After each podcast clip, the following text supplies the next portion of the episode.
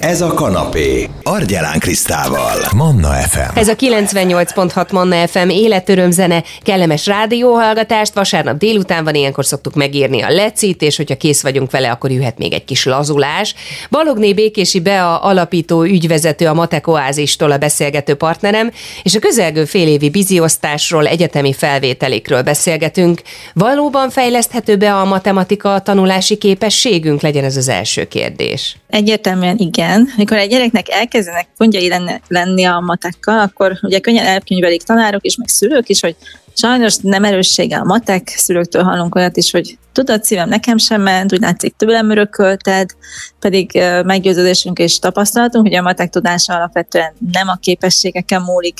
Ebben azért vagyunk annyira biztosak, mert számtalan csodás átalakulást láttunk már a Matek Oázis történetében, amikor 2-es, 3-as diákokból 4-es, 5-ös matekosok lettek, vagy például a tanárok által megállapított gyengébb képességűekből osztályelsők. És ez tényleg nagy sikerélmény volt. A matek tudás sokkal inkább azon múlik, hogy hogyan építjük fel a gyerek fejében azt a szép gondolati struktúrát, amit a matematikai összefüggések, készségek így alkotnak.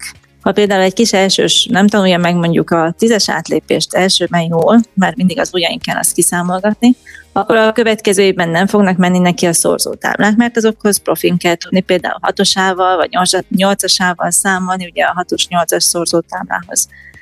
Aki pedig nem tanulja meg a szorzótáblákat, az meg vért fog izzadni, akár a törtekkel, akár később az egyenletekkel, és így tovább. A matekban minden egymásra épül, és tényleg semmit nem lehet kihagyni.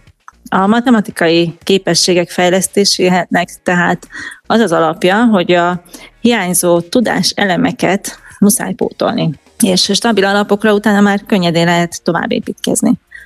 Attól válik könnyen tanulhatóvá a matek, hogyha az alapok tehát stabilak. Plusz az is kell nyilván, hogy a tanár az épp aktuális anyagot érthetően és alaposan építse fel, ugye ez a bizonyos struktúra, amiről már beszéltem, ezt az új anyagban is fel kell építeni. És hát, ha ez netán nincs meg, akkor muszáj segíteni a gyereknek, mert magától ezt nem fogja tudni. Mégis hogyan kezdjünk hozzá szülőként, hogyha lépést szeretnénk tartani a gyerkőcünkkel? A matekban lépést tartani a gyerekkel manapság azért is nagy kihívás, mert a matek könyvekben megjelentek mindenféle új fogalmak, új feladattípusok, amikről a szülők csak kamilláznak többnyire, mert hogy becsúsztak statisztikai fogalmak már általános iskolában, hogy módusz, meg medián, meg valószínűség, de ugye a különböző számrendszerek is megjelentek már 5-ben, aztán hát a kombinatorikai feladatokról ne is beszéljünk, amiket már szinte minden témakörbe belekevernek a keményebb tankönyvek. Ami hát egyébként pont a struktúra miatt elég nagy gond, hiszen az általános képességű gyerekek fejében, hogyha nem építjük fel rendesen például a kombinatorikát, akkor csak összekuszáljuk a gyerek agyát az össze-vissza dobált ötletekkel és gondolatokkal.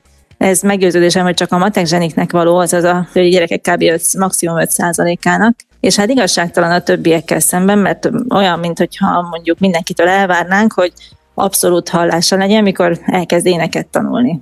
Szóval, ha szülőként szeretnénk segíteni a gyermeknek, akkor meggyőződésem, hogy a legfontosabb, hogy az alapokat nagyon jól tanítsuk meg neki, és hát ne hagyjuk ezt a sulira, mert 20-30 gyerek gondolkodási tempója az osztályban ugye más, és szinte törvényszerű, hogy a gyerekek közül nagyon sokaknak ez az kimarad az órákon. Ha egy szülő azt érzi, hogy már nem tudja ezt biztosítani otthon, akkor hát keressünk szakszerű segítséget abban a pillanatban, ahogy a gyerek lemarad, nehogy a hiányosságai elkezdjenek felhalmozódni. Mivel, hogyan motiváljuk a gyereket a matek gyakorlására, tanulására? A legfontosabb, hogy maga a szülő legyen tisztában azzal, hogy ez mennyire fontos.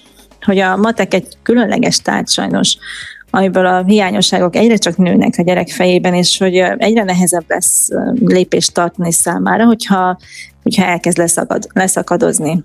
És hát erről érdemes sokat beszélgetni a gyerkőccel is, és arról, hogy mennyivel több továbbtanulási lehetősége lesz később, hogyha jól megy a matek. Ráadásul a logikus gondolkodását is remekül fejleszti, ami az élet más területein is jól jön.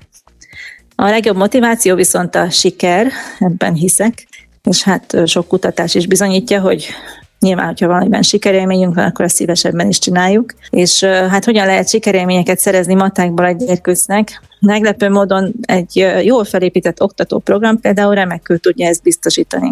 mert a gyerek a saját tempójában haladhat, és hát a jó program azt is tudja a gyereknek adni, hogy mindig olyan feladatok elé állítsa, amit teljesíteni tud.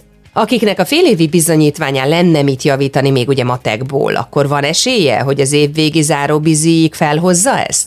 Igen, természetesen ezt is sokszorosan tapasztaltuk. A legtöbb diák azonnal elkezd jó jegyeket hozni, mihelyest elkezdi jó módszerrel tanulni a matekot. Ugye ez a bizonyos struktúra, hogyha jól rakjuk össze ugye a házfalát, a gerendákat, akkor ott egy jó épület fog fölépülni. És hát ott lehet kicsit több időre szükség a gyerekeknél, ahol már nagyon sok a hiányosság a múltból. De a jó hír az, hogy ezek is sokkal gyorsabban pótolhatók, mint gondolnánk, mert hogy a gyerekek gondolkodási képességei évről évre spontán módon is fejlődnek. Emiatt 1-2-3 évvel később pótolni egy régebbi lemaradást, az tényleg pikpak megoldható. Persze egy jól felépített tananyaggal, ami ugye tényleg ilyen hiánytalan struktúrát épít. Hogyan kezdjünk ehhez hozzá? Érdemes felmérni a gyerek tudását, hogy sok-e a régebből hozott hiányossága. Erre elérhetők már tesztek is, ilyen szintfelmérő tesztek, de sokszor a szülő is képben van egyébként, és tapasztalatból tudja, hogy például nem mennek a szorzótáblák, vagy hogy a dörteken mindig fennakad a gyerek, vagy a százalékszámításon, az egyenleteken. Szóval ezeket pótolni kellene, miközben persze haladni kell az éppen aktuális anyaggal. Amihez olyan segítséget érdemes keresni, ami alaposan és szakszerűen fel tudja építeni azt a bizonyos gondolati struktúrát a gyerkőc fejében. És hát az a jó hír, hogy egy profin felépített jó anyaggal valóban gyorsan tud haladni a gyerek, és így az így befektetett idő és energia az nem olyan lesz, ami hiányozni fog, hanem sokszorosan megtérül később a könnyedebb, gyorsabb feladat megoldásban. Nagyon szépen köszönöm, Balogné Békési Bea, a Matek Oázis alapítója volt a beszélgető partnerem itt a Manna FM-en. Ne adjuk fel, a matekot igenis meg lehet tanulni, meg lehet szeretni, és sikerélményeket lehet benne elérni. Hogy hogyan? Érdemes visszahallgatni a beszélgetésünket a Manna FM podcastján, és akkor abból minden kiderül. Most életörömzenék jönnek itt a Manna FM-en, jó rádiózást! Manna, ez a kanapé, Argyelán Krisztával.